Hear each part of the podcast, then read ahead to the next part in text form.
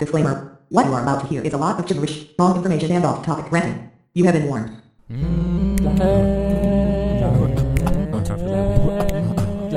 Leo DiCaprio should play the villain. Michael B. Jordan should be Mr. Star. Her Jake Gyllenhaal the smoke completion. We about to talk about motion pictures. Leo DiCaprio should play the villain. Michael B. Jordan should be Mr. Star. Her Jake Gyllenhaal the smoke completion. We about to talk about motion pictures. Welcome to the show. Podcast. Yeah. your favorite actor, my favorite actor, our, favorite, actor. Welcome to 2019. 2019. This is another installment of the Leo B. Gyllenhaal Whatchamacallit, the podcast where we're supposed to be talking about movies but easily get off subject and get talking about something else. Will that change for the new year? We gonna see. Anywho, Probably we not. always gonna get back to talking about the movies eventually, but it's your boy, Leo Archibald, aka Young Denzel, O'Shea Batson the third, Slim Nate, aka Slim Pickens, and it's the new year. Got the Fitbit on my wrist. Now the streets is calling me the Fitbit Messiah, the one and only Fit Lord, King Fit. Hey, I'm gonna breeze past all the Drew. the sports because I to Yeah. me football's over. Um, man, who else I is man? Shout out to Green Book, aka Green Nate, for taking home the Golden Globe. uh, Escaping Nate, For Nate. Aqua Nate, Nate Man, Nate Room. Um, what else? Uh, Glock Poppins or Mary Nate Poppins, Nate Poppins. Man, I got so much stuff I can throw it together. We all got Bumble Nate, Natey B, Bumble Nate sounds nasty. and Roly Man. Still am. 2019 is Joaquin Pennyworth, aka Pusha K, aka Kayanya Taylor Joy Vincent, aka Kai Dollar Sign, Kai Glizzy. Very sick. Kyranda Sings, Gap Boy, Booking Agent K, Fossil Man, the Fitbit Messiah. Boom! I'm Re- uh, showing off replacement. The wrist. I'm showing off the wrist that it ain't got on. He's a fake. He's an imposter.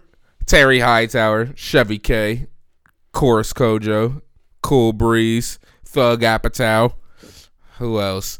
Kingpin, the Bocce Chef, the Name Generator, Neon Ember, the FPG. Tell me what that means in the comments. The Bar Technician, Raymond Kane, the Word Bender, Uncle Hami, the Big Man, Hoodie K.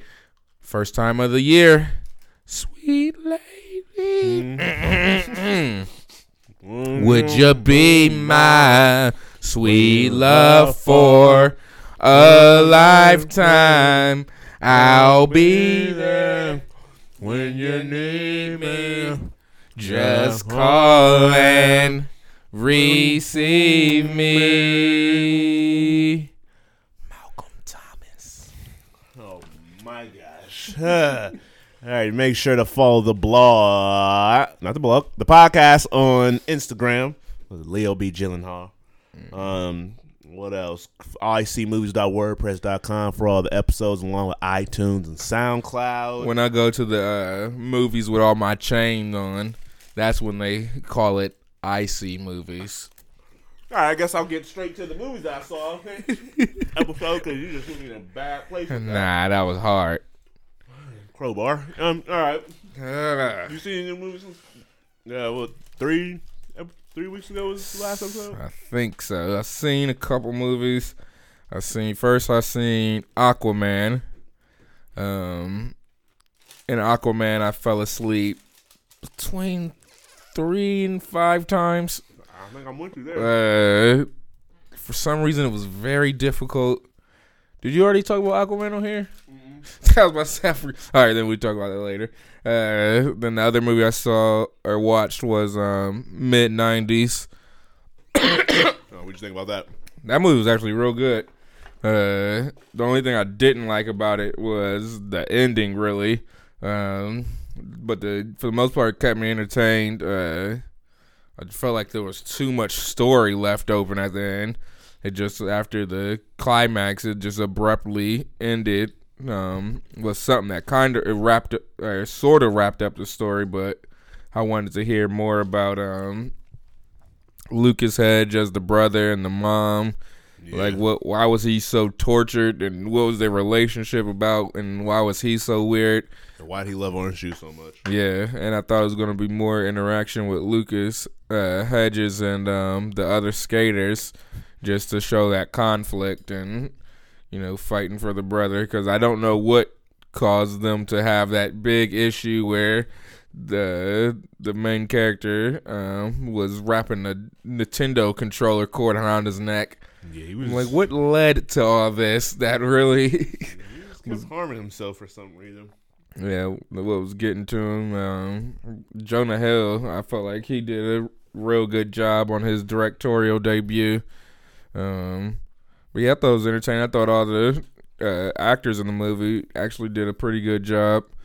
Uh, yeah, that little boy. Did, I don't know how why, why he was the only one hurt in the car accident. That made no sense to me. How those those kids were able to go see him afterwards. Yeah, they should have all been hurt. They should all been hurt and in trouble. Uh, yeah, But I thought I thought I was gonna kill him at first. I mean, they killed him. somebody should have died. but That would have raised the stakes. Uh, but yeah, it was a pretty funny movie too. But yeah, I enjoyed enjoyed that, and then like I said, Aquaman, the other movie. All right, so we can talk about that. Uh, so amongst you falling asleep, did you actually like the movie or? Well, it was it was good. It wasn't uh what them reviews were saying. like this movie is not obviously is if you're comparing it to the other DC movies, it got doesn't have much to compete with. So it was probably better than those. But for some reason, this movie just wasn't like spectacular to me. And I was trying to, granted, I kept falling asleep, so that can definitely take away quite some. Uh, like some of the uh, my opinion on the movie, but I, I wasn't seeing the spectacularness that um uh, everybody was saying, and the movie felt so long. Very long. I was like, oh my gosh! I was like, I'm I, I, one, I couldn't stay asleep because at that point, waking up so many different times and there was so much movie left, I wanted to stay asleep. Not that it was bad or anything. I will say the action in it was uh, it was different, so I kind of like that. How uh, James Wan set up these fight scenes and the different angles that aren't the um, typical angles you'll see in a superhero movie during the action sequences. So I like that. Um, the story, I got confused because I was like, wait, this is after Justice League. So why is he like just getting his uh like it felt like an origin story. Yeah, do not ask me. I just said forget it. I'm not even comparing it to Justice League anymore because I don't even know if This they fall in that. This could have been an origin story, but then they said he helped defeat Steppenwolf. in- Right, so in the just- movie, and then I was like, what suit was he wearing in Justice League? No suit. Dang. I think he was just wearing his. it really felt like he had a suit on for some reason. I think he might have just had some bottoms on. So then Wait, he got did he or did he just have a coat? I cannot remember, but yeah, that that made it a little confusing because this came off as an origin movie. Yeah, Oh. they should have just went that route. Pick a side. Yeah, and then uh, it looked good. The acting was pretty good. Uh, he it wasn't like as funny as I thought it was gonna be, and I don't know if I fell asleep and missed it, but I didn't see the part with uh Randall Park in it. He was he was in the movie at the he had like a small role when they were talking about when the like what is his name Orm or whatever Patrick Wilson's character is when he they him and Dolph Lund Lundgren whatever his name is when their characters decided all right it's time we actually take the battle to the seas and they sent all that stuff to like the shores and they couldn't tell like if it was like stuff from underground or if it was just like some Oh yeah, natural disaster and he was on like a news segment on there Ah, okay. and then he was at the very he was part of the mid credit scene oh that I didn't even bother to watch those. I mean he didn't miss it Yeah, because I did not feel like I'm like, It's DC. I didn't feel like staying. Oh, and that reminds me, back to mid '90s real quick. That scene with Jerrod, Jerrod Carmichael was funny. Yeah, that was hilarious. the stuff they were saying to each other was so crazy. yeah, that scene was very funny. But uh, yeah, and uh, what else happened in Aquaman? Uh, yeah, Patrick Wilson was good. Um, for some reason, it was weird seeing Dolph Lundgren in a movie outside of the Rocky movies. Uh, what about the Expendables? I only fell, fell asleep on the first one. Didn't see the other ones. And then uh, the wasn't Djimon Hounsou in this? No. One of them black people. He might have been Let me look this up. Which he shouldn't be in this because he was because yeah 'cause he might have been in because you know he's steady be playing them little motion capture. yeah, he might have because yeah, because he was in Shazam and he's gonna be in Shazam and he was supposed to be in another one, so it probably was this one. Let's see if he was in this. I surely don't remember. As well, I fell asleep, but I felt like I got the gist of the movie as a whole. It's just I think if I saw it again, it would sway my opinion on it one way or the other. But I thought the movie was I thought it was cool as well. I don't see why like the cinema sc- or the audience score is like an A plus or something. Yeah, I don't get that. I feel like the the critics, the sixty some percent is that right now, like on Rotten Tomatoes, that that's kind of how I feel about it. It's not a great movie in my opinion, but it's a interesting. It's a good movie, but it's not nothing spectacular. The fact that it is almost two and a half hours it makes it feel way too long. Like they, you feel every bit of that, and the action, like you said, it's it had its moments. It's cool, but it wasn't. Nothing about it was like ooh mind blowing, and that's what I kind of wanted from this. Since a lot of it takes place underwater, and you get to see these underwater action scenes, I wanted to see something that would like stand out to me, but. My favorite fight scene is at the very beginning of the movie where Nicole Kidman is fighting them people in the house. Oh yeah, that was sweet. So even though it was CGI heavy, it's still like the way it was shot, like it was from like a top angle and then it kind of like went into like the normal straight ahead camera angle. But to me, I thought that was the best action scene just in terms of fighting. Um, what's And yes, Djimon Hounsou was in the movie as uh, the f- Fisherman King Nikau or something like that. yeah? So that, mm, clearly his face wasn't shown. Yeah, if it was, I, was. I figured that was him. Uh, the when he got killed so quickly in the movie, uh, when Patrick Wilson came to the fisherman, and they had a quick little conversation, and he murked him. I think I think I remember. Okay, I think I remember that slightly now. Speaking of black, So I don't understand how this dude is in Captain Marvel, Aquaman, and uh, Shazam. because his roles are so small and he's unnoticeable in some of them, so he's just like, all right, I can dib and dabble in all these. and he plays Shazam in Shazam, or like the original. That's crazy. He's getting around. He is getting around. Bounce. I mean, playing two characters in the DC universe is crazy enough, but then also being in the Marvel universe, Getting around. You make sure, like, just in case, I'll be, I'll be here somewhere. Yeah. So if y'all need me, I'll be here. But um, the Black Manta character or villain in this movie wasn't a fan. Uh, I swear, when we first see him on that little submarine or whatever, I swear he had a mini fro. And then the scene cuts, and he's walking down the hallway with his dad, and they're still in the same submarine. Little Caesar, no pizza, cut. uh, yeah, I do feel like he might have had I a a mini fro. I am tripping. I was like, I was, I was. So from then on, I was thrown off, and I wasn't a fan of his. His acting wasn't the best, Yeah, then I would. his I wasn't feeling necessarily feeling his acting. That's why I liked when he was in the suit or whatever. But, uh, but I'm thinking like James Wan couldn't miss that type of edit. So that's what makes me think I'm tripping. But like I said, I wasn't feeling him as a villain. Every time he kept like his reasoning for wanting to kill uh Arthur, if that's what you want to call him, was dumb. It was his fault that his dad died. Sorry, I'm spoiling the movie right now. But it was his fault that uh his dad died just because Aquaman decided to not save him. It was his fault. You literally tried to kill Aquaman, and in the process, in defending himself, your dad got hurt. So it's your fault. You were the villain, and you were already doing something bad. And then when he reappears in the movie again, it was just like, oh, this that action scene was fine and all that, but it was just like you're taken away from the story because this guy has his own annoying pest agenda. And then His agenda wasn't good enough. yeah, it's just like he's he's a pest in this movie. It was annoying. He just kept pop- popping out of nowhere to extend the movie and add action scenes, and then the end credit scene deals with him. He's still alive, Uh, okay. and uh, the that Randall Parks character is found him and it might help him find Aquaman and do villain stuff. So I'm like, oh, I do not want to see him be the main villain in the next movie. I would much rather something else be thought of, but whatever.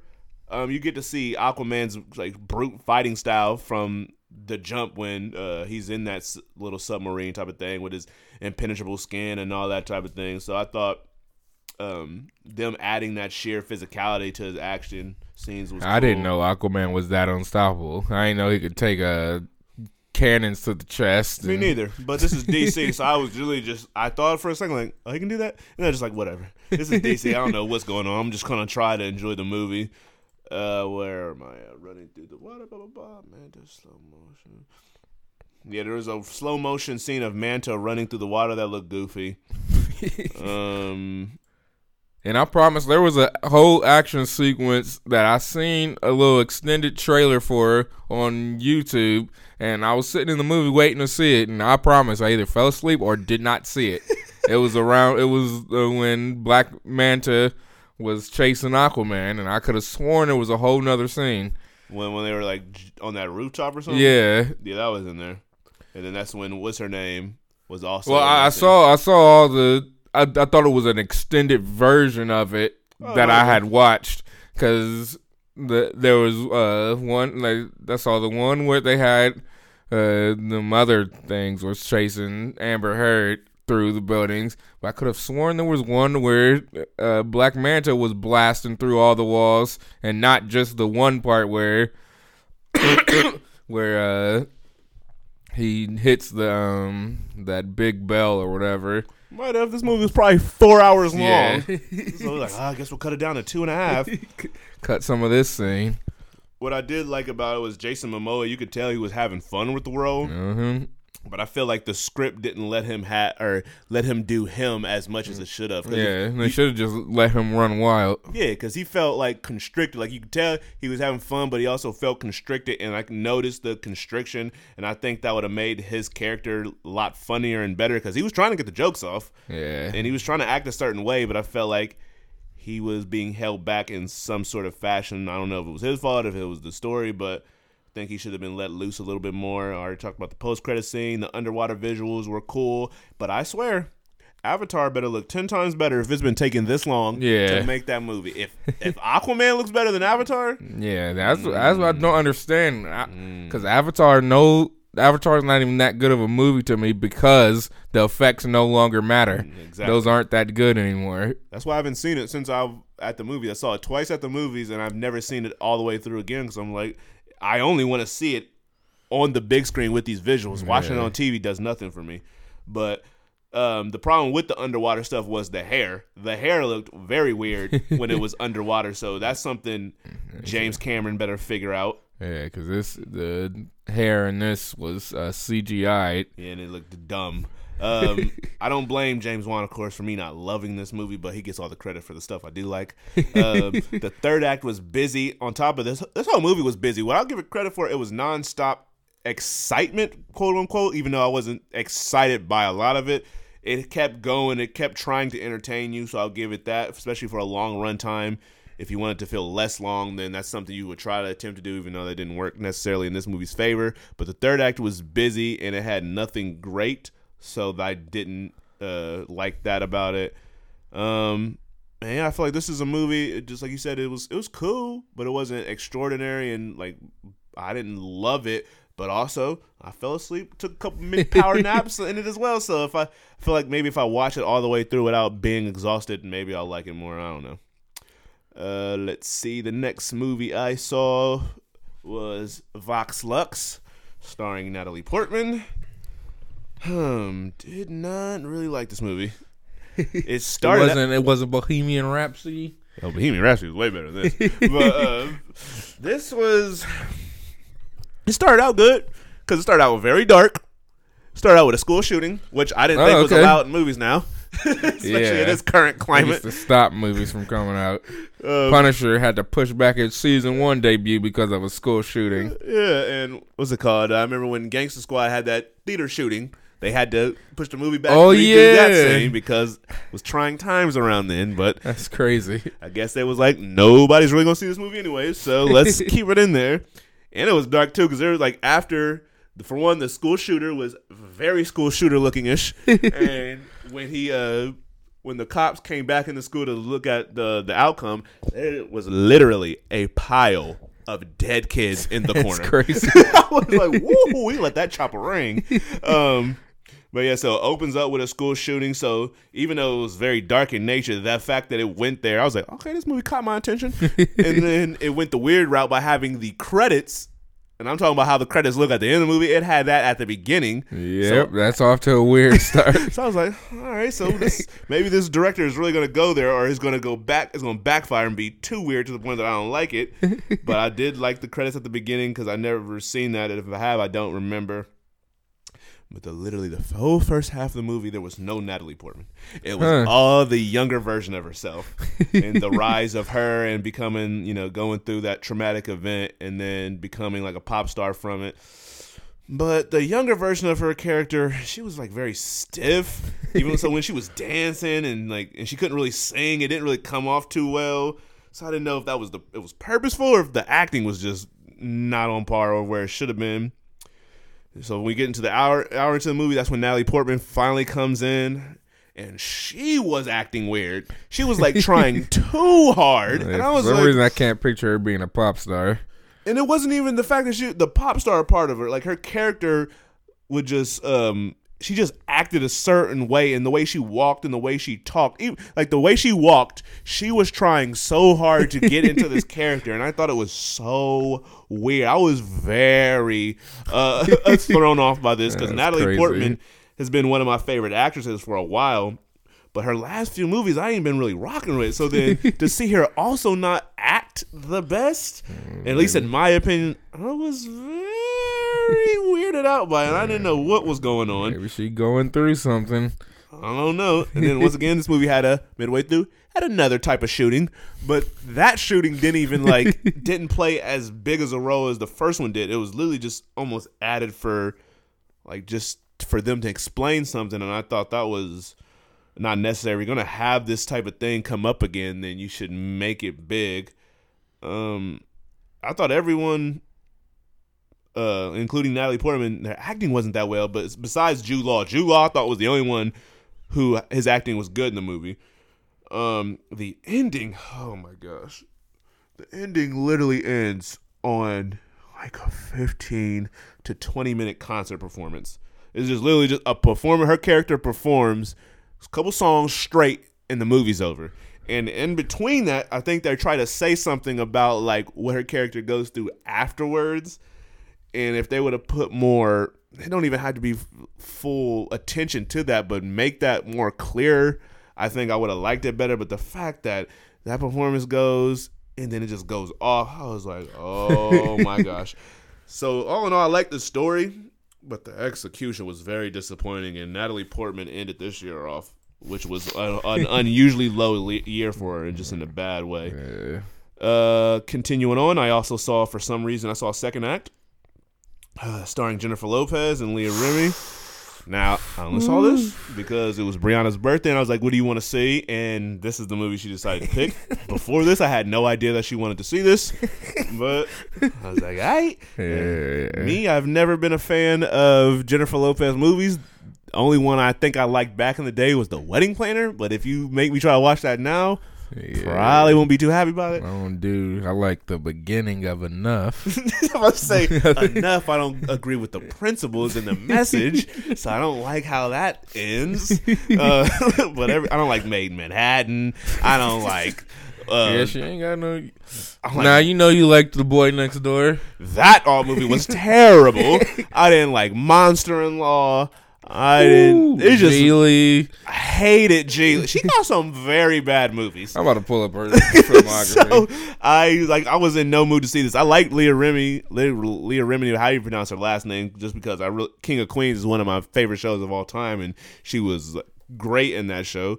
But I was like, I know she ain't even gonna be able to save this, and that's a fact. She was the best part of this movie, and she wasn't even funny. she, That's she, crazy. She was the comedy relief, and I give her kudos for trying. but even if she's the best part of this movie, and this movie ain't even good, that's a problem.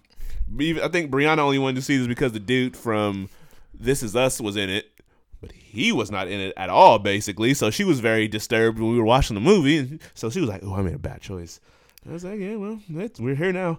This Um, is all the movies she has. At first, it looked like a lot, but then it don't really seem like it.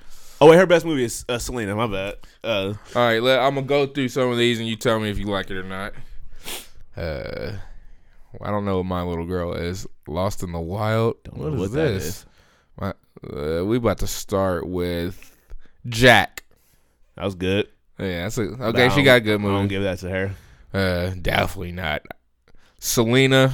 I thought that was good, but they forced it upon me in every single Spanish class I was in. So Anaconda. nah, Uh, what's U Turn?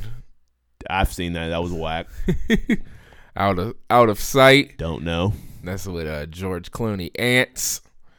Uh, I don't even know if I liked it back in the day. It was I really didn't like. I like. I was a Bugs Life type of guy. Antz was a little too edgy for me. Yeah. it was like PG. I forgot about this movie. The Cell. Nope. that movie was wiggity. Yeah, The Wedding Planner. That was good back in the day. I don't know now. I'm not sure what Angel Eyes is. Don't know. Uh, enough. No. Maid in Manhattan. nope. Gigli. She was Heavens doing no. two movies a year. Uh, Jersey Girl. She was in barely only the beginning of it, and the movie was whack. Uh, Shall We Dance? I kind of remember that, and I kind of remember being whack. Isn't some old dude in there? Richard Gere, Yep, Jennifer. Lopez, and Susan Sarandon. I don't like that cast. Uh, Monster in Law. Nope. Who's the man in that? I have no clue. Some white guy. Michael Vartan. You don't know who that is. Unfinished Life. don't know what. Never heard of that. Border Town. Don't know what that is. And it's not even the TV show. It's just some. Who's in this? Antonio Banderas, of course. Of course, Border Town, Antonio Banderas. That makes sense. All right, now I guess around 2005 she stopped. Feel the noise.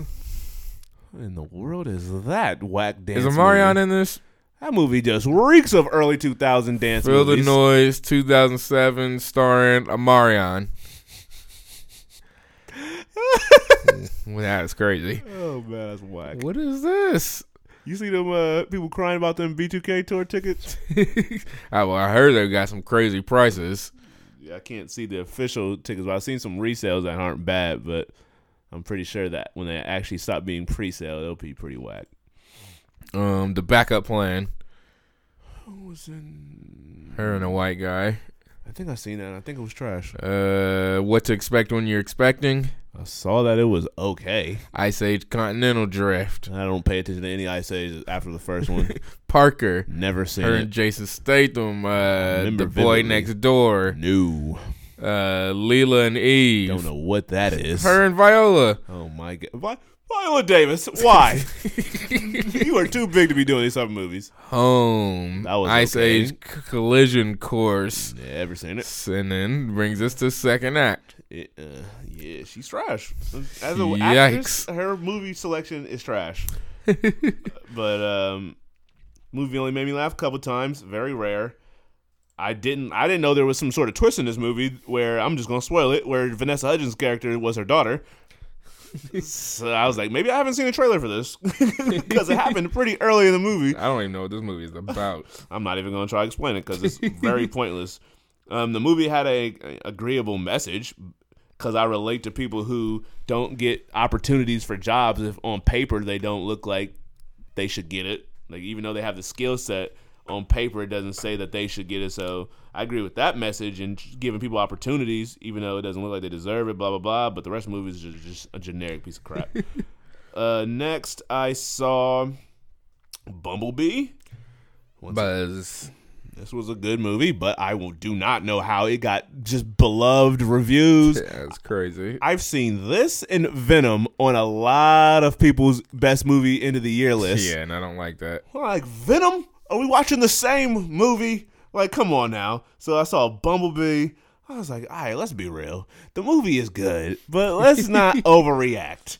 The movie opens up and it looked like it's setting up a story for a video game. I was like, all right, so we know they done j- they cut some corners on the uh, the budget in this particular scene. Dylan O'Brien's voice doesn't fit with Bumblebee. Um, That is sad.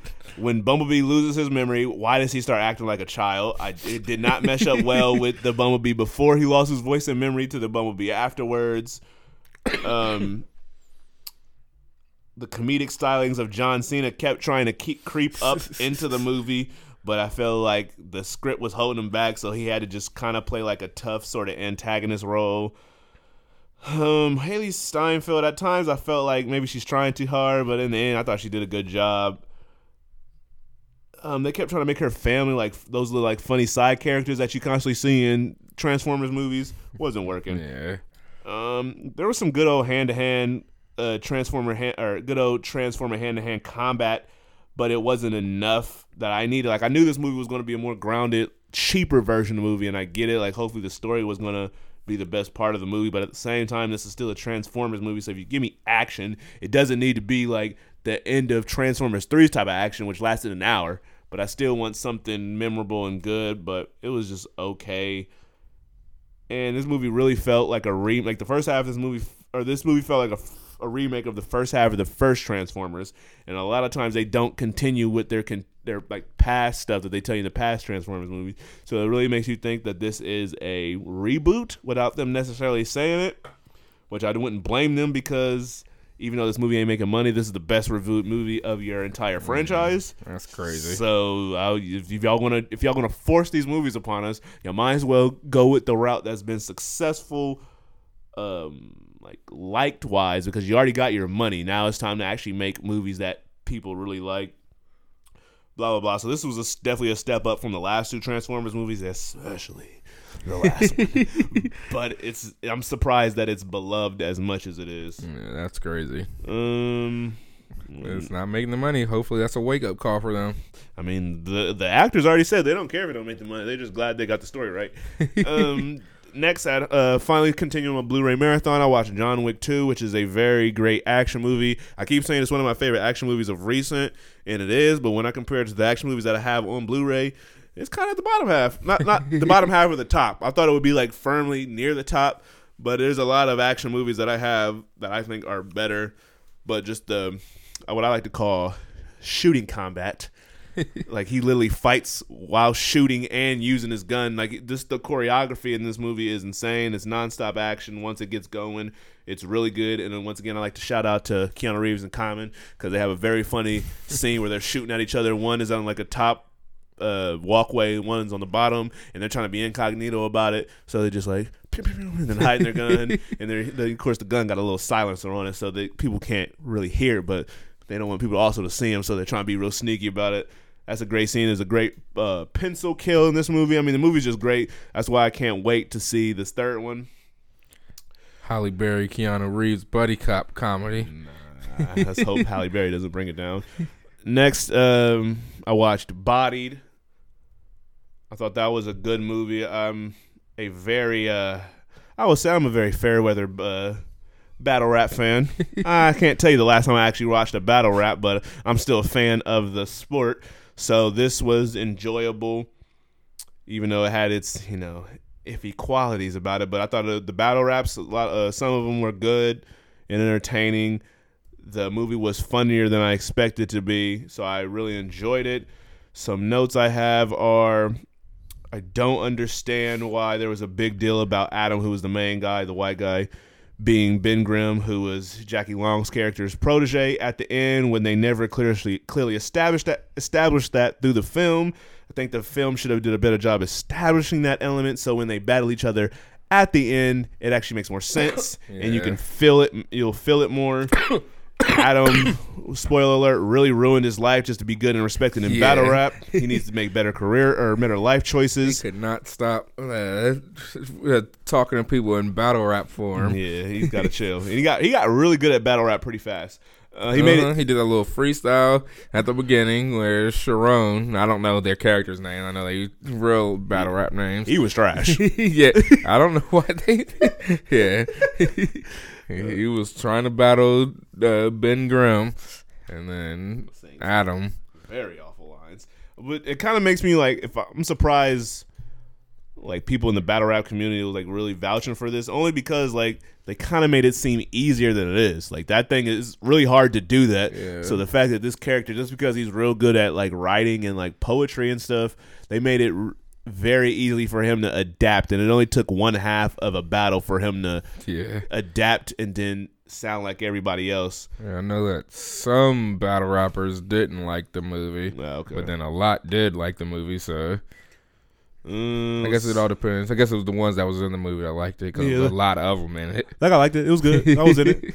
Uh, the final battle, there's a something that happens where it forces a two on two, and I thought that force was very forced. Like the story could have easily been done where it actually made sense for them to battle these people, but the movie decided to take the easy way out. Uh, there's a scene or there's a moment in the movie where Adam's whole college, the whole student body of that college, gang against him because of a racist battle that yeah, goes that's viral. crazy. That was very dramatic. There's a lot of dramatic things that happen in this movie. The, that portion of the movie was very dramatic. Um, and I think this movie is good because if you're not a fan of battle rap, or if you are, there's still a lot to enjoy. Like they dumb it down for people who aren't a fan and explain things, and even jump inside the heads of people who aren't fans and are probably watching this and thinking it but won't say it. So they make good jokes about that. So I think it's uh, entertaining for all crowds. Next, I watched a film that's causing mm, uh, chaos online Bird Box, aka the knockoff version of A Quiet Right. Place, aka the movie I fell asleep in and have not went back to. aka um, could have been uh, M Night Shyamalan, M, M Night Shyamalan's The Happening if it took one or two steps in a certain direction. because basically, to me, everybody was terrified of wind and blowing leaves and whatnot because they never showed us the monsters. and every time we sh- they we see what they're looking at, all I ever see is some blowing some blowing wind and some some trees ruffling and some That's some probably because moving. anytime Trevante Rhodes wasn't on the screen, you shut down. Nah, I forgot he was in the movie. Because I was disgusted by the fact they were forcing him and uh, Sarah, Sandra Bullock to be a love interest. Yeah, I don't like that combo. Like that's a only if the world's about to end type of situation you put yourself in. Cause That's a first of all, they were giving her some odd combos because in the Heat, her love interest was Marlon. Wayans. Do they think she can be with anybody? Because it looks so. weird every time. okay, so let's get down to it. They're driving to the supermarket in the movie. In the movie, they block out all the windows in the car, of course, so they can't see out and, you know, they can't see the little thing that's terrorizing them. So they use a GPS. Their ride to the supermarket was way too smooth for for them to just be relying on a GPS. They was making all the correct turns at the correct time Yeah, that's crazy. when they got to the supermarket, they literally pulled up right to the front door. They only hit stuff in front of the store, but they were still right at the front door.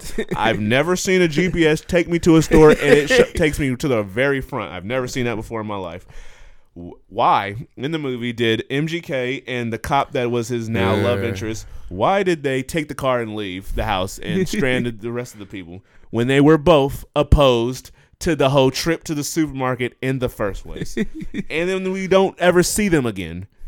That annoys me. I didn't want him in the movie. Yeah, I mean, I wasn't mad that he left, but the fact that his character just came and then left, and we never see them again, no explanation, bothered me. um, uh, I didn't understand like why the monsters, why the mon- why they. Wait, I can't even read my own notes. I'm just gonna skip over it because I don't even know what I was trying to say.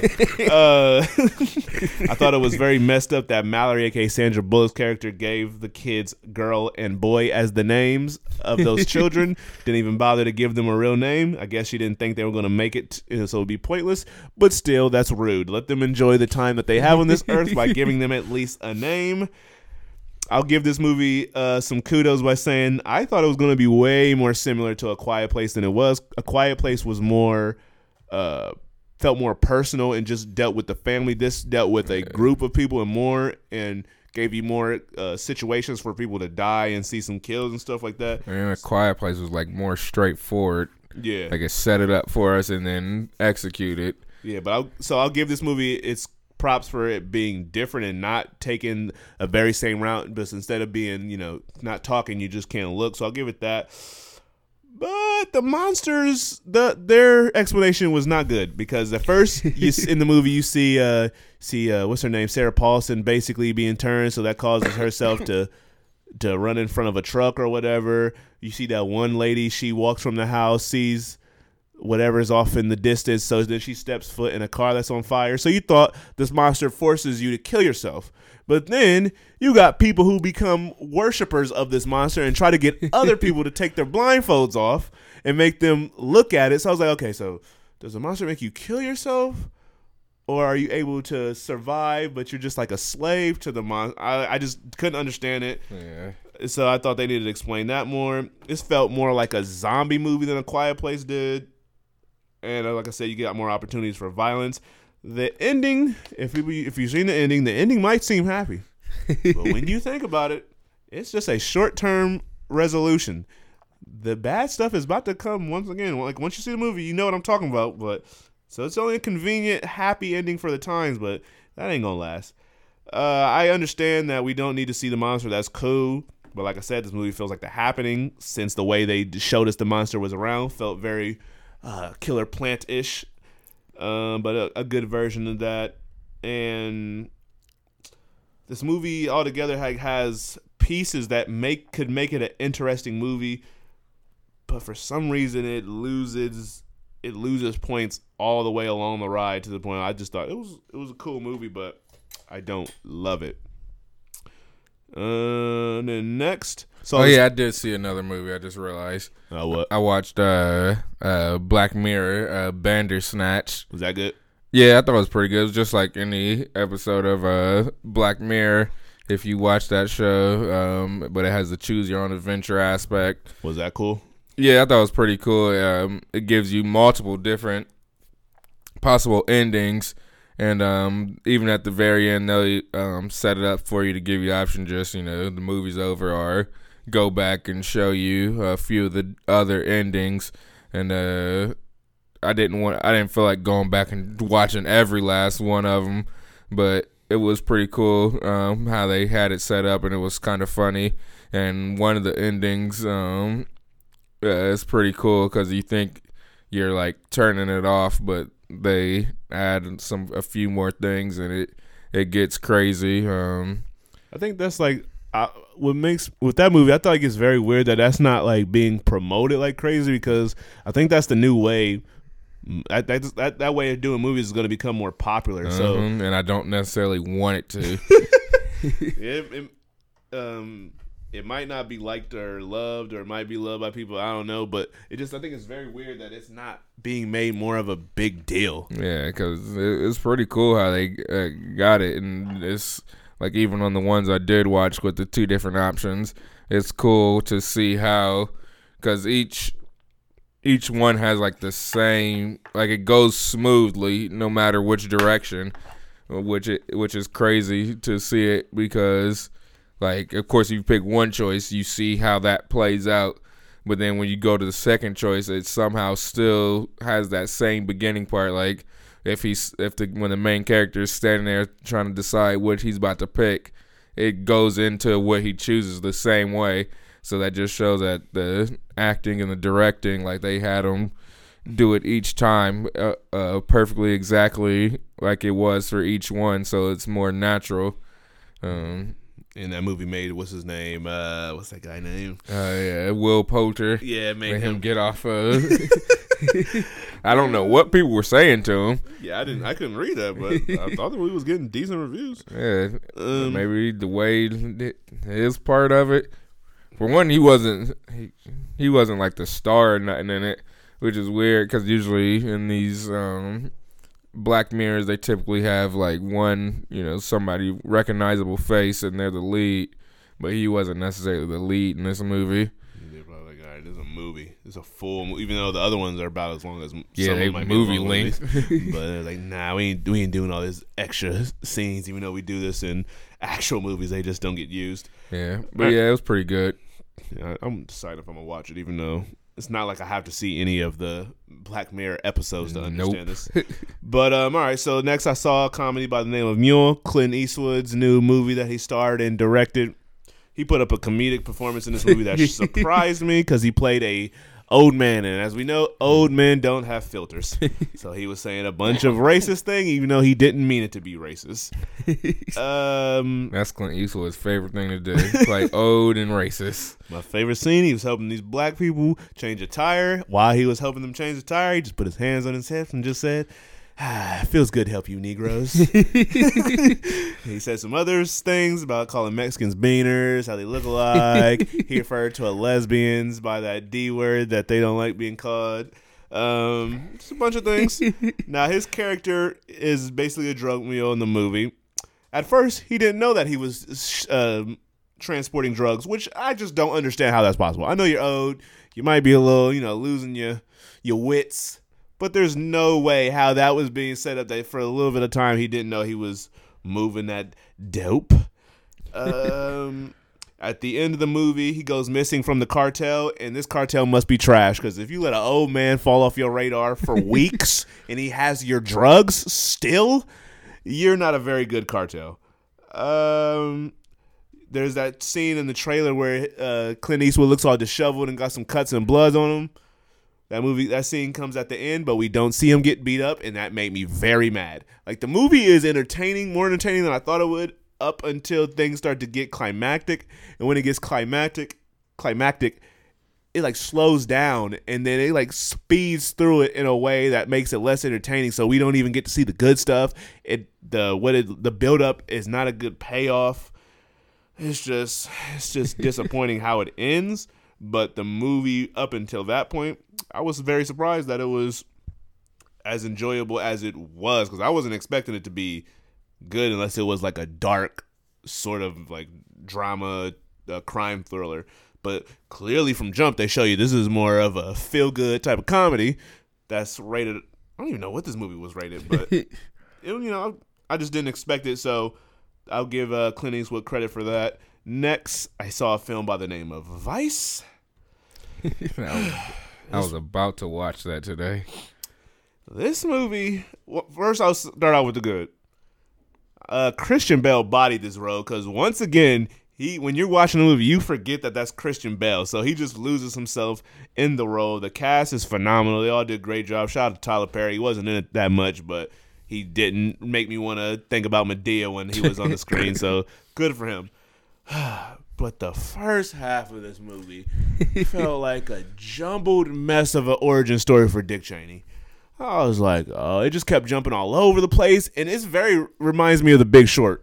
I'm about to say it got like the same cast. Yeah, like uh, um, sans Ryan Gosling, but and and Brad Pitt, but he don't matter as much as Ryan Gosling. Yeah, but I know how you feel about Ryan Gosling. yeah, great actor. Um, Any but movie you watch that he's not in, you're bothered. no, I don't think that's true. But you know, whatever. But like how Adam McKay, you can tell how he's doing these movies that I guess I like to call the ones that he wants people to take more seriously, and that's The Big Short in this. You can see that he adds his type of humor and his style of filmmaking to it, all while not trying to make it just like a movie that he's doing Will Ferrell. So I see it in there, but then at times it comes off so distracting because he'll have a lot of just random cutscenes to something to like metaphorical imagery. But a lot of times when you're watching a movie, you, you don't want to take that step or that step back and be like, all right, let me try to think of what that mean that that image meant compared to the scene that it was dealing with. And he does it so much it gets distracting and annoying.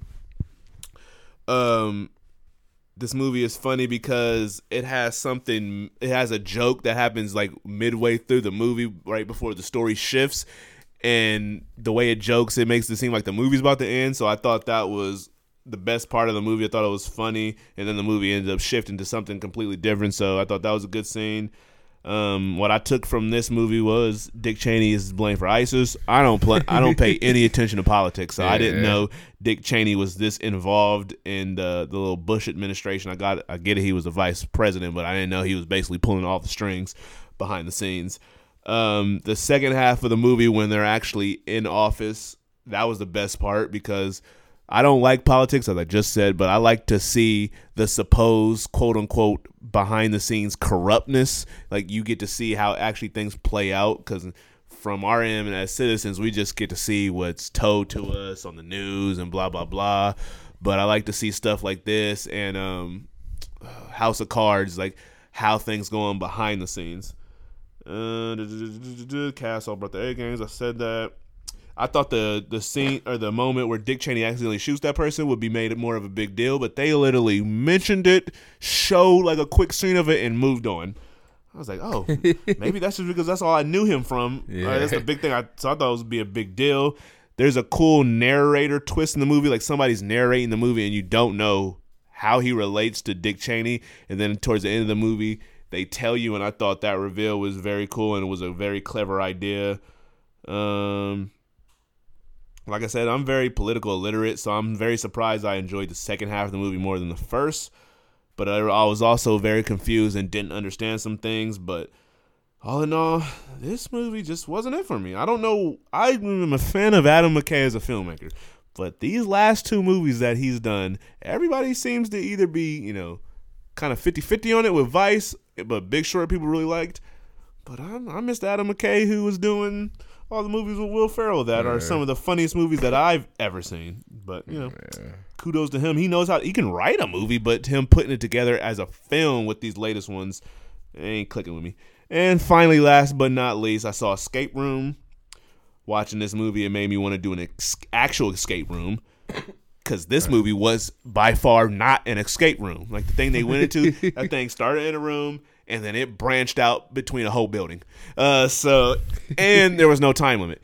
so Oh, so you get out when you get out. yeah, so they should have just called this movie Escape. Um, there was one guy, he was the trucker guy in the movie, don't remember his name. He was the only character that felt like he didn't belong. All the other characters felt like they played a part within that group. He just felt like they he was there to be some sort of comic relief. Um, even like his trying not to spoil it, but his demise was even it was stupid, and it was like, oh yeah, that happened. I forgot.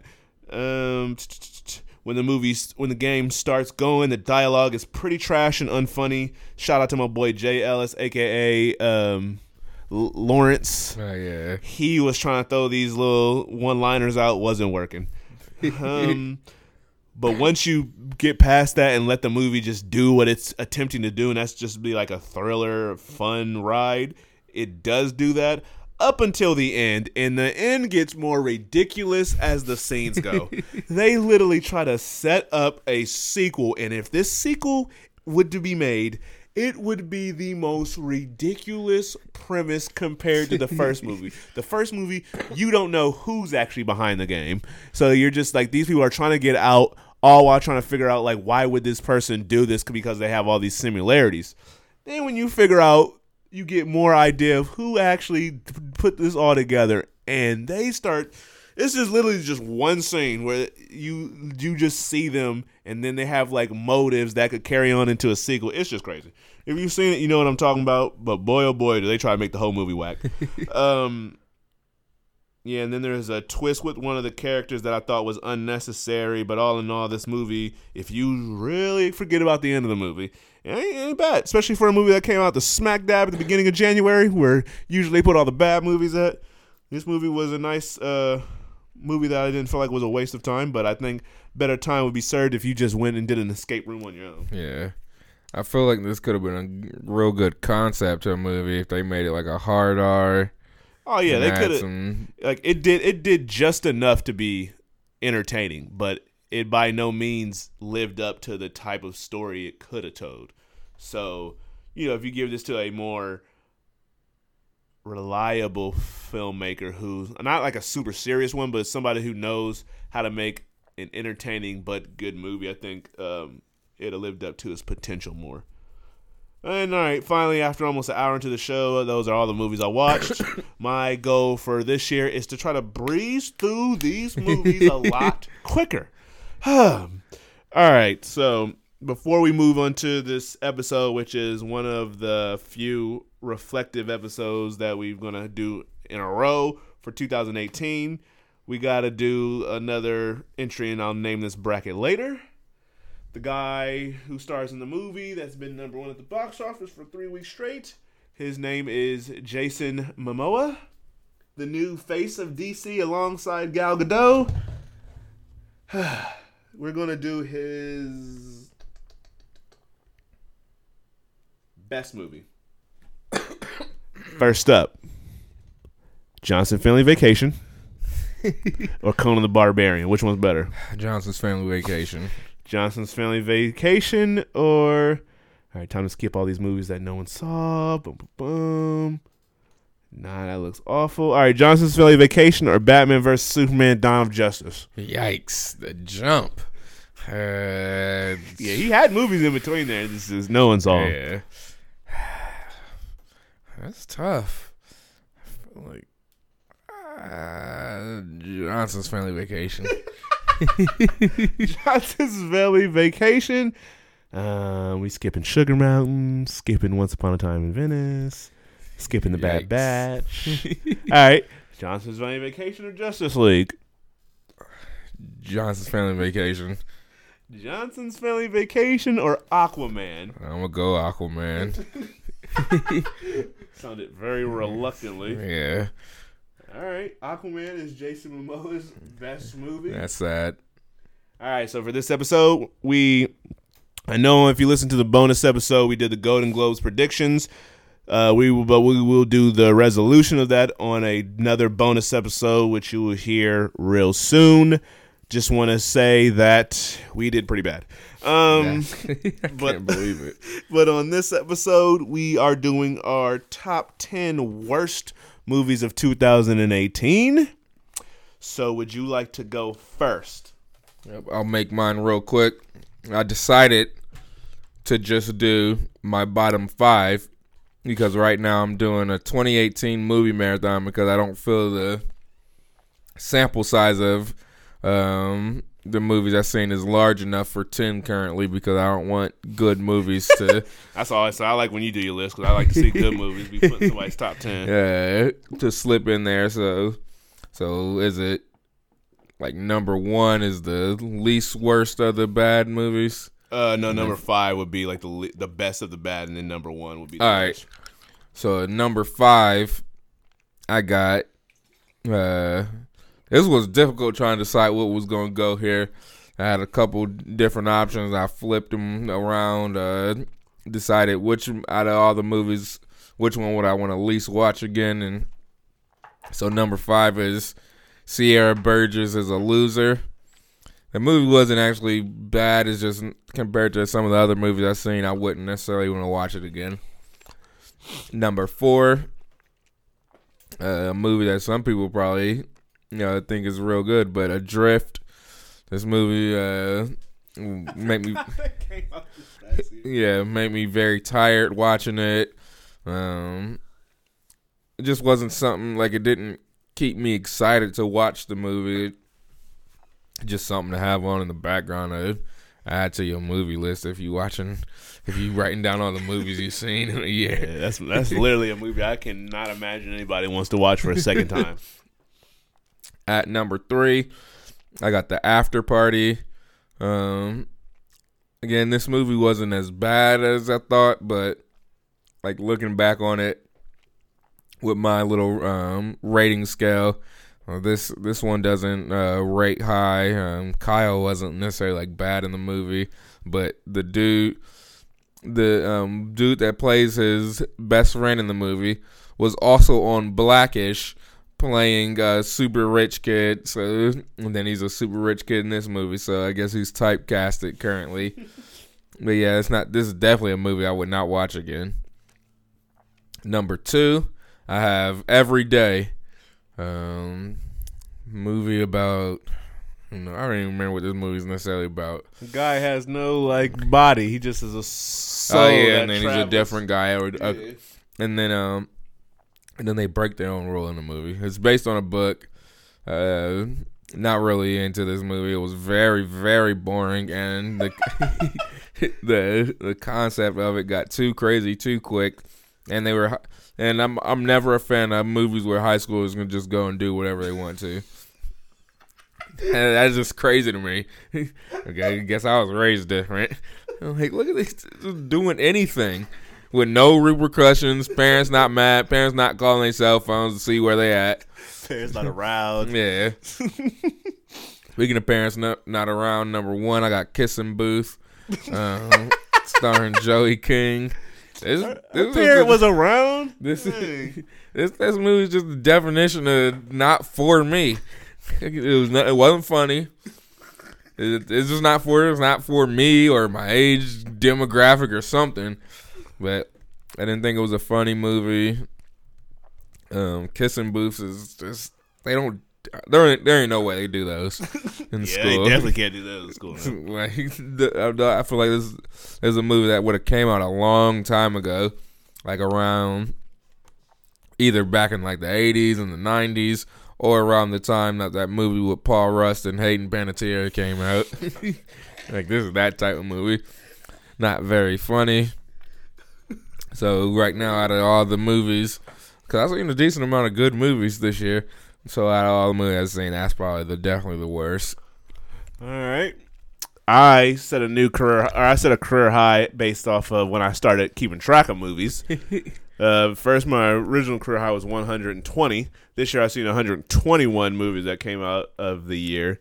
But mind you, those other years, I've seen movies multiple times. This year, without looking, I think the movies I only seen multiple times was Black Panther, Avengers, and uh, Mission Impossible.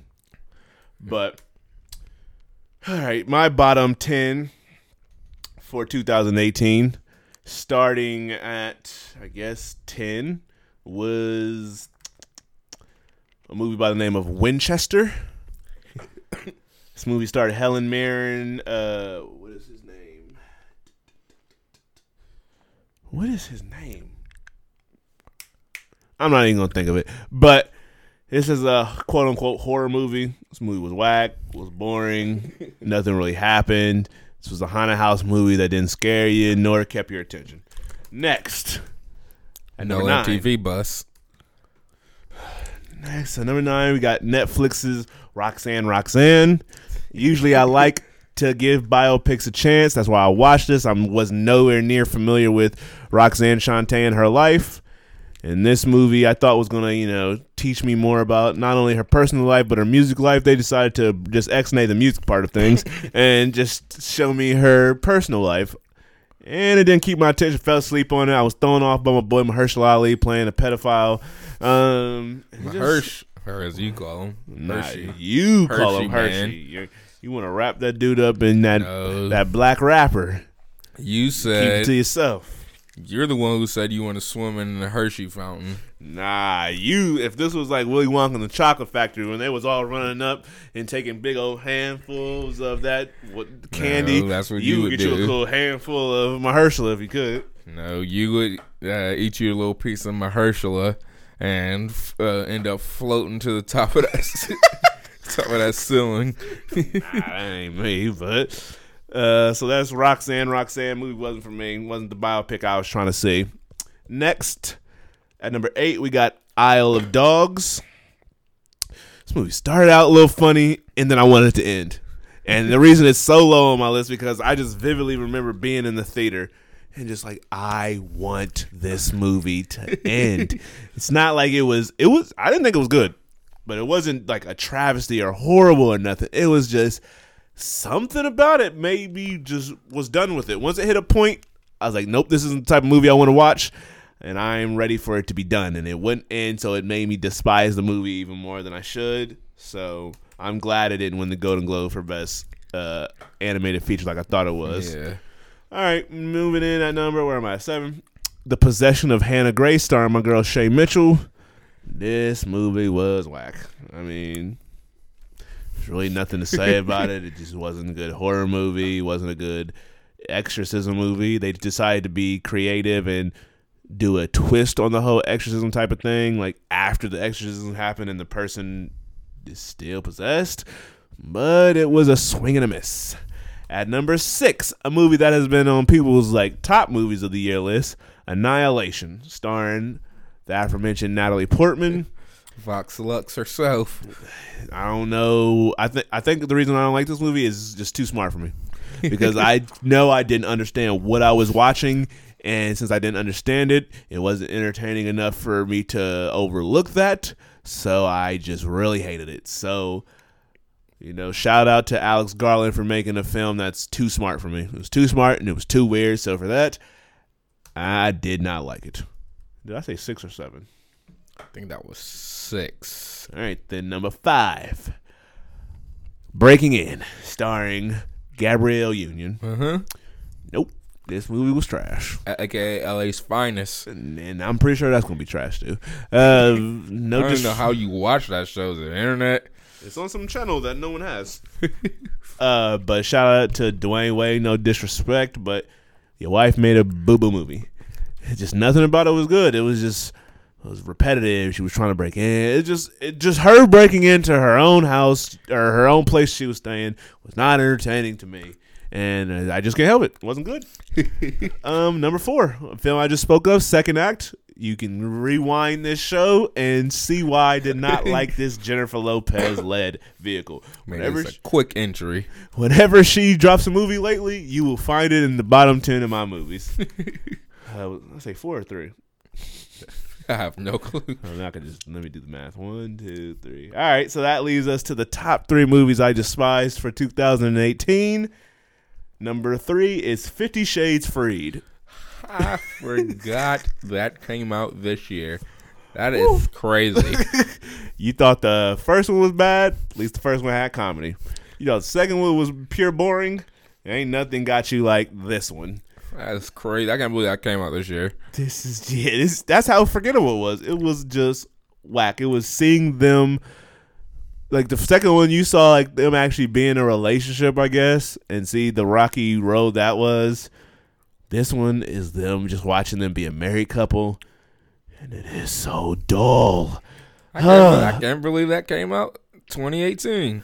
Actually, you know what? I think the second one was worse. I think because the the worst one, the second one had the worst script, but that doesn't stop this one from being dull.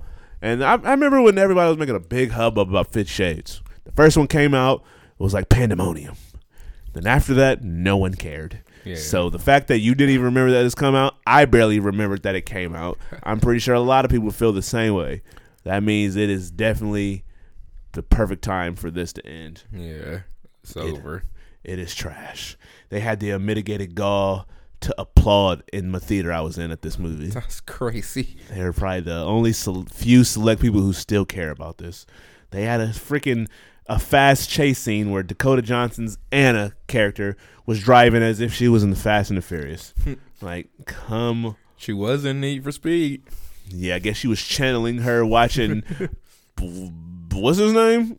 Aaron Paul. Yeah, Aaron Paul seeing him on set. She was channeling, watching his stunt double whip them vehicles like that. She was like, "Ooh, when I do Fifty Shades Free, I'm gonna do the same thing." I can't believe they made it through all three of them. And they made sure they dropped the boring.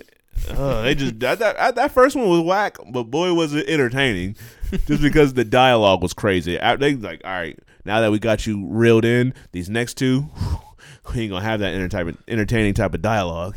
It's just gonna be straight boring from now on. So that's number three. Number two is an internet craze turned film by the name of Slender Man. Oh yeah. Another Joey King special, even though I couldn't tell if she was the lead in this movie or not because the movie couldn't make up its mind either. this movie had maybe by far the worst kills I've ever seen in a movie. When a character at the end of the movie decides to give themselves to Slender Man to save their sister and then sees Slender Man and completely forgets why she did came there and runs away from him and he catches her and kills her by taking his what I think are branches and hugs her. That's when you know that you've seen a very very awful movie. The movie took something that people made up and ha- could be a cool concept if you would actually try, and completely just diluted it to the point where I don't even know why they made this movie. All the good stuff was in the trailer. And that good stuff was not in the movie. I don't know what was going on. But Slender Man was a very forgettable horror entry into the year, but does not make it any more acceptable that the fact that it was just pure trash. So, sorry, Slender Man, you are number two. And Number one. The worst movie in my opinion for 2018 because once again this movie is on a lot of people's list as one of the best movies of the year. I even got um, heckled online because i hated this movie so much. And this film is by the name of suspiria. You thought aquaman was long? You would feel the length of this movie. It was so boring and so weird and so confusing for me. But mind you, sometimes I can be really stupid when I'm watching movies. but everything it led up to was just just a total chaotic mess.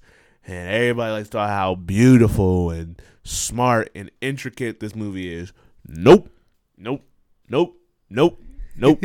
nope. If you want a very more detailed reasoning of why I can't stand this movie, you can go at the to the share the door YouTube page and look at the, find the Suspiria review where me and Brianna give our uh, very unprofessional review of it. But the movie's trash. The movie's trash. It's way too long. It's too weird. The ending sucks. The whole movie sucks. It tries to be too smart and too artsy, artsy fartsy at the same time, and it just did not click with me. Shout out to all those super uh, eloquent smart people who are able to appreciate this movie for what it was. Quentin Tarantino cried after he watched this movie, said it was one of the best movies he's ever seen. He also said he uh, one of his favorite movies was Lone Ranger.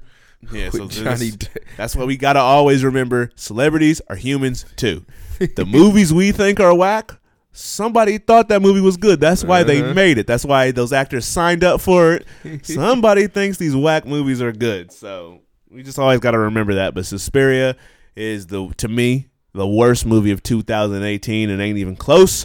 So once again, my movies were Winchester, boo boo, Roxanne Roxanne, boo boo, Isle of Dogs, boo boo, The Possession of Hannah Grace. It got a it got the star power Nah, with Shay Mitchell, but I think she won. the, the product was boo boo. Yeah, Annihilation, great cast, boo boo. We all forget Tessa Thompson was in that movie. Oh yeah, she was in that. Breaking in, boo boo. I wish I could have broke out of the movie theater because I didn't want to see it anymore. Bars. Uh, second Uh, act. That was not Boo-boo. bars. Um, Fifty Shades Freed.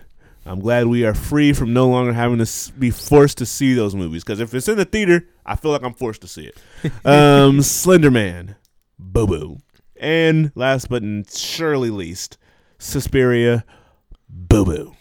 So those were our bottom movies for 2018.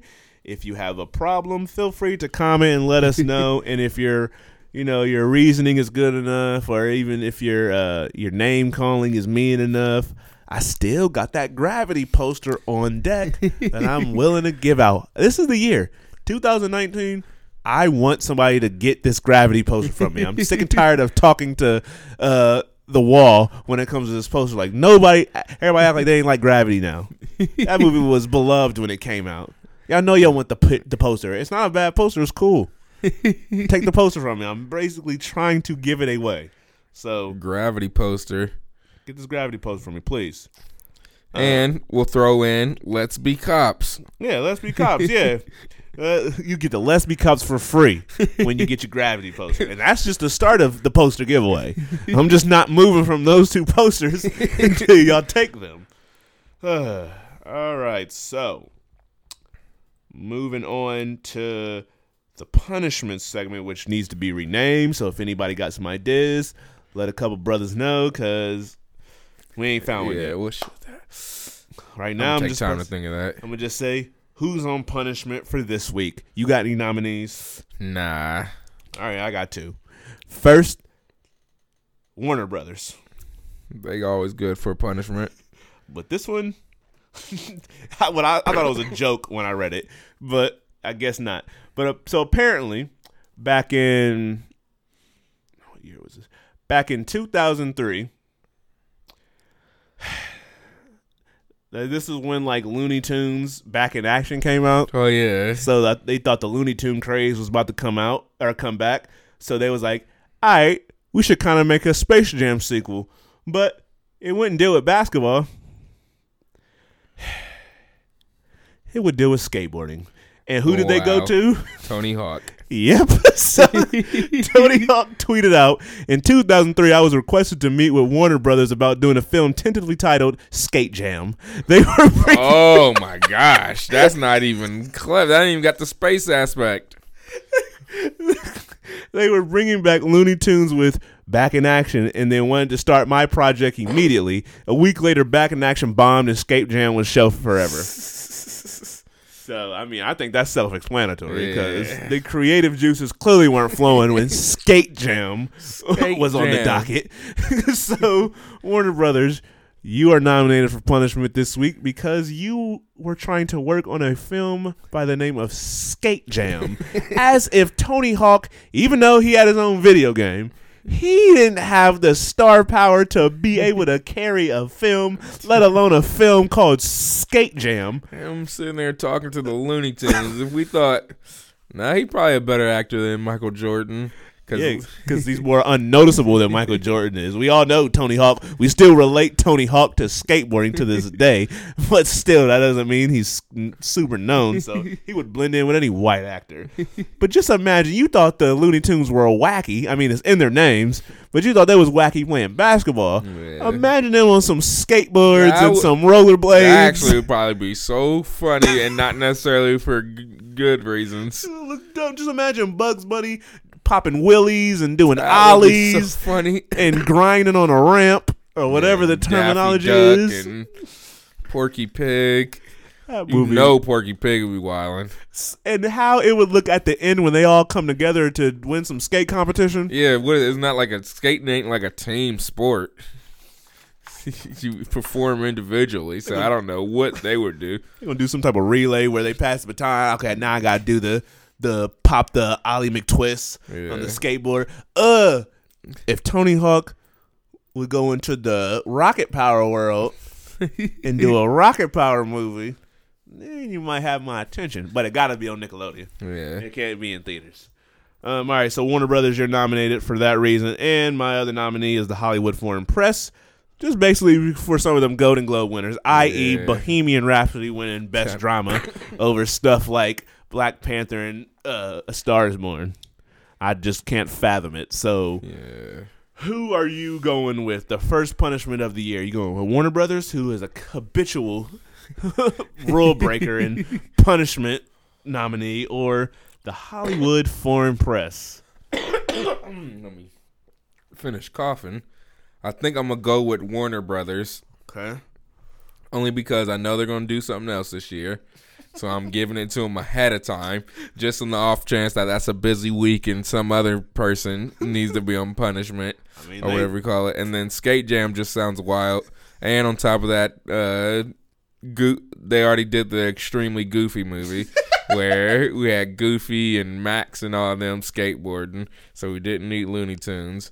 And I'm giving the Hollywood Foreign Press a pass right now, only because I still need to take in all the bad choices that they like. I, I need time to breathe on it. Yeah, I'm st- I still can't believe they actually chose Bohemian Rhapsody. Yeah. That's- but whatever. But all right. So Warner Brothers, you guys are on punishment to start the year out. That's nothing new for you, I'm pretty sure. So go sit in the corner and really think about what drugs y'all were doing back in 2003. I know bad movies were coming out like wildfire back then, Daredevil, but there's no way that Skate Jam sounded good. There's no way, even if Looney Tunes Back in Action was a hit, that Skate Jam would have been a profitable, good idea. Eight. That sounds like- Tunes back in action. That sounds like a joke. And y'all had to have known it. But whatever. All right, so the Rotten Tomatoes game, which also needs to be renamed, we have to reflect on some movies that came out last year that we haven't done yet. So I'll do that first before I explain something else. But first, we have Aquaman. So, Splish Splash. No. Aquaman sitting at a nice 65% on Rotten Tomatoes right now. I gave it a 76%. okay. You gave it a 82%. Whoa. Jeez Louise. It started at like I think it was like like the 80s and then Yeah, it was just went something to- crazy. Went to the 70s and then slowly mitigated Yeah, all the way they- down to the 60s People now. realizing they ain't like that movie. So that leaves the score 34 for you, 33 for me.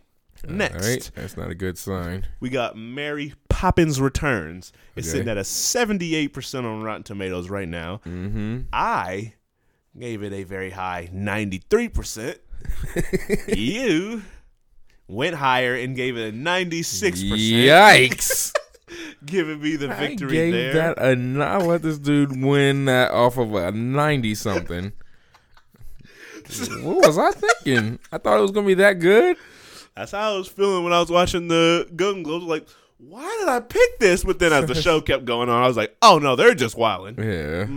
I was I was I was on the money with these out there selections, but they even they doubled up on me and went even crazier. All right, so that leaves us tied 34-34. Ugh. We have two more movies left. Welcome to Marwen Mm-hmm. is sitting at a. It's not even in the top ten of the box office no more. so now I gotta find it. Where you at? Where you at? Where you at? Where are you at? Oh my! Where is this movie? Okay, there it is. It's sitting at a twenty nine percent on Rotten Tomatoes right now. Pretty bad. Yep. I gave it a sixty six percent. Okay. I probably gave it a hundred or something stupid. You gave it a seventy eight percent. Oh my gosh. Hindsight is twenty twenty. It really is. uh, it seemed like it would be a good movie, Yeah. but I guess not. So that gives me the victory there, pushing my lead now 35 to 34. Oh, but luckily, there's a film by the name of Holmes and Watson that we also guessed on. And if anybody listened to this show, no, I must have been on crack when I guessed this movie. I don't know why I gave this movie the benefit of the doubt. I saw that it wasn't being promoted. I should have saw that as a sign. Because when a movie got Will Ferrell and John C. Reilly teaming up again, famous for doing Step Brothers and Talladega Nights, the Ricky Bobby story or whatever, when they do a movie and it's good, I'm sure gonna get some pub. But I, and I get that December around Christmas is crowded. But that shouldn't give it no reason to go unnoticed. But it basically was. And that's because it is sitting at a nicely low 8% right now on Rotten Tomatoes. I jumped out the window and gave it a 63%. Woo! you gave it a 30%, Yeah. Giving me the L right there by a mile. So now we're tied at 35 35 for the year, which is very weird. That is nuts. So- Dang. All because of my stupid uh Marwen choice. so And no and my Mary Poppins. yeah, we both thought Mary Poppins would be beloved, but Ninety it's like That's the way they was speaking on it. yeah, I'm just that Welcome to Marwen shocked me, Yeah. and the Mule also shocked me because I gave it an 89 percent. Mortal Engines killed me because I gave it a 63 percent. Dumpling, I really overlooked. I just haven't been doing good recently. But uh, we was able to tie it up, so I was going to say we can do uh, one movie. The first movie for this week can be the tiebreaker, and then keep going, starting a new one next year. All right, cool. So the, that movie will be a movie I'm sure both of us don't know much about, and it's called Replicas. nope, I don't know nothing about this. Oh, Keanu Reeves. Yep. it's on the on the poster. It's Keanu Reeves' replica. All right, So- let me. I gotta do some information because I don't want to lose this. All right, let me let me learn about this. I ain't never heard of this movie since, except for literally like this week. I didn't know he was in it. Didn't know it was coming out. It's PG thirteen. I don't know who Jeffrey Nachmanoff is. It's not hmm. even an action movie. It's a mystery suspense movie. It's him. It's Keanu Reeves, Alice Eve, and Thomas Middleditch. Just the the best cast. All right, the director who did this movie has he has he go back and forth. He did a whack movie according to the scores, The Day After Tomorrow, which was 44%. He wrote that movie. He directed and wrote a movie by the name of Traitor with Don Cheadle, got good reviews. He then produced an awful movie by the name of The Taurus. Then he wrote a movie that got decent reviews with The Last Stand. So, if we're doing by that method, that means this very under promoted movie got to be garbage. so I'm going to go with the low 19%. And I'm going with that. I don't know why. This is the first number that came to my head. This I could lose it all here. Is this number worth losing it? Losing it on replicas is nuts. But I'm going 33%. All right. If Keanu Reeves shocks us with another good movie, and yes, I'm saying something around 30% would mean it's good, then I'll be surprised. All right, replicas, it's coming down to you. So next episode, or next actual episode, we will resolve that one and see who takes home the 2018 Rotten Tomatoes game trophy. Get that nice bronze uh, p- tomato. I don't know, whatever you want to call it. All right, so then that means this next movie can be the start of 2019, and that is A Dog's Way Home. And I can't tell you if that's a sequel to Dog's Journey or not. or not Dog. What's that movie called? I cannot remember. I think it's A Dog's Journey. Let's see if it's the same director. Uh, this guy did the Dolphin Tales movies. Yikes. that just seems whack. Well, all right, Dog's Tale. That's not even what this is called. Dog's Way Home. Dog's Way Home. This movie could mess around and be well reviewed, but it also can be dookie.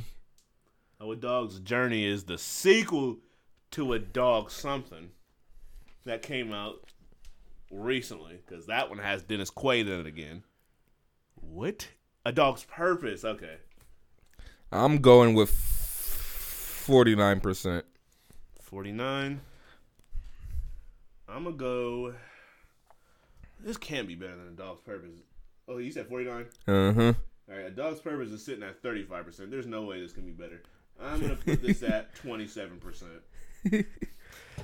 I'm give I'm I'm went with 49 just strictly off the fact that People like dogs. one of his last movies, which was a Dolphin's Tale, was 81% fresh. Okay, then there might the, the people who actually see this movie might be the type of people who actually like this movie. Yeah. But I'm gonna still go with 27. percent You're going with 49. percent All right, so moving on to Blu-rays, I believe it is. I think so. Let's see. I think did we do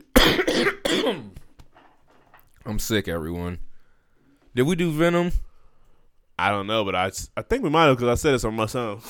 Oh yeah, and then the Predator and a mm-hmm. simple fa Okay, House. Oh, House on the Clock on the Walls. I didn't realize that the little boy from um uh mid '90s was in that movie.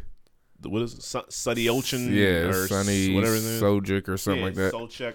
Yeah, I don't know. Yeah, he was a pretty good actor. But I thought he was just a pure like skateboarder. So when I saw that he was also in um House with the Clock on his walls, I was shocked. When you actually see him like in interviews, he acts like a legit kid. So actually seeing him act in that movie, it made me appreciate his performance more. All right, we got first movie. This is from Christmas time. We got White Boy Rick. I would put that at a might stream. That was a disappointing movie. Shout out to YG. 400. Um, we got Bad Times at the El Royale. I don't ever want to see that long. That was a disappointment. And we if we do a list of most disappointing movies of the year, that's definitely up there. I'll put that as I don't need to see that movie again. Um, we got Night School. That's also on my stream. I expected Kevin Hart and Tiffany Haddish to have better comedic chemistry. I was let down. Um, the aforementioned mid '90s. I would put that as a accept as a gift. I thought that was a uh, a really good movie. Jonah Hill definitely did a good job with that. Um, uh, we have Hellfest. Um, that movie wasn't awful, so I would. I'm good with never seeing it again. Even though there was talk of a sequel, but the director said that probably won't happen. And then let's see, what do we have for a throwback this week? Uh, they are not re-releasing movies anymore. It seems like. Uh, uh, have you seen Office Space? Mm-hmm. Office Space. That I would actually put as a must song because that movie is hilarious. If you've never seen it before, you should definitely check it out. I just randomly watched it one day and definitely one of the funnier movies out there. So, Office Space, I put as a must song. All right, and that's it for this week. All right. So, I think we are done here. This has been the first 2019 episode of the Leo B. Gyllenhaal podcast. I am the one and only Fitbit Messiah himself, Leo Archibald. Everybody else are a bunch of clones. Uh, who else I is, man? I'm the belly rolling. I'm the the, the Nate Book. I'm the the Naquaman. I'm the uh, Glock Poppins returns. I am the Nate Room Escape Nate. Rolly man, still am. Joaquin Pennyworth. Uh, go to Fancastical on Instagram. Uh, the Great Musical and everything else. I'm also known as Kyanya Taylor Joy Van Zant, Raymond Kane, Neon Ember, the bar technician, the word bender. Ugh, it sounded like I was flowing.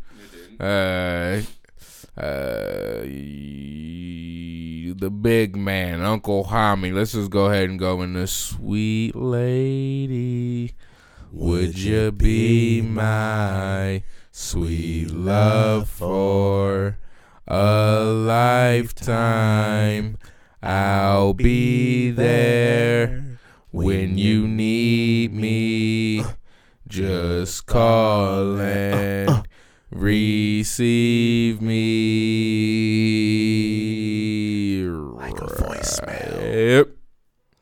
All right. Um Make sure you check out all the episodes on iTunes. Search Leo B. Gyllenhaal on SoundCloud, on Stitcher. Uh, follow us on uh, Instagram that you kids be doing and using at The Leo B. Gyllenhaal.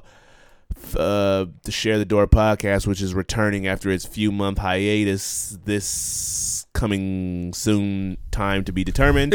uh, you can find that on Instagram at Share the Door podcast, also on YouTube, same thing on iTunes and on SoundCloud. Follow everything at the blog icingmovies.wordpress.com, where I've now have the two part of movies and two or most anticipated movies for 2019. We did our top 10 on the what was it the last episode? Mm-hmm.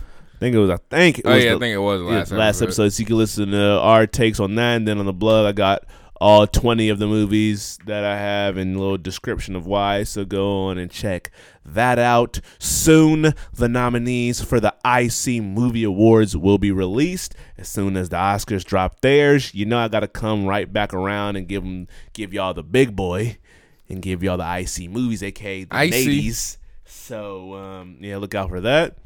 And what else is next before we end this? Uh, Joey King sucks. Hey, she had a bad 2018. What you gonna do for us very this year? Uh, Nina Dobrev sucks. I'm just getting the ladies out the way. Her new show about to drop, and I can smell a cancellation. Yeah, it's that cast. This weird little combo. That concept. Yeah. Whack. um, Taylor Kitsch sucks. Alex Rose sucks. Nat Wolff sucks. Jai Courtney sucks. Should I start? Should I start? Give everybody a clean slate in 2019. think, I think we should we should make this a year thing because Jai Courtney, I haven't seen him. Yeah, he years. don't deserve to be. A, all right, we gonna start fresh. Um, Let let that build up throughout the year, so that at the end of the year we can see who's actually consistently reminded us, so they can stay on there. so everybody, y'all are officially freed. Ansel, I know you're upset because you worked hard to, get get, yourself naturally, and everybody else is just getting pardoned. Uh, but we're gonna start fresh. Yeah, Um, Merry Christmas. We in the giving mood. We nice. We actually not as mean as people probably think we are. I want somebody to be on it by next week though. so I'm gonna go see some movies. We should do like a top five because soon we're gonna have like our do our NBA awards. So we're gonna have like our you know the top five people who did the best and the top five who did the worst. Mm-hmm. We should have a nice starting five rotation that we keep. So come like next episode or by the end of the month, we should start building that rotation up. And then if somebody decides, you know, to come off the bench and take that starting role, we should we we should do that, and then we should see who makes our starting five at the end of the year. Mm-hmm. Who stayed on all year? Who was on the most weeks? All right, so that's that's like a that's like a more that's like a worse accomplishment than punishment. Punishment is a Uh-huh. one off. this is like Yeah, you, we, you- you you were in our minds all year. All right, so we'll see who's gonna make this list. We're starting brand new and fresh. And again, apologies to King Ansel, the baby driver, who had to put out a couple hit songs, a feature, and a good movie to finally, to get off of this. but hey, he submitted his spot at first. Yeah, He ran his way into that spot. he was So doing all kind of craziness. All right, well, that's uh, it. all right, well, this has been the first episode of the year. We got a bonus episode coming out soon where we will uh, give you our um the predictions the predictions that we made with the golden globes we'll tell which ones we got right which ones we got wrong who won the little contest blah blah blah. That's going to be on a separate bonus episode. And now we got to end this one off with uh yeah. Opposite of no. and that's how we start in the year. That ain't good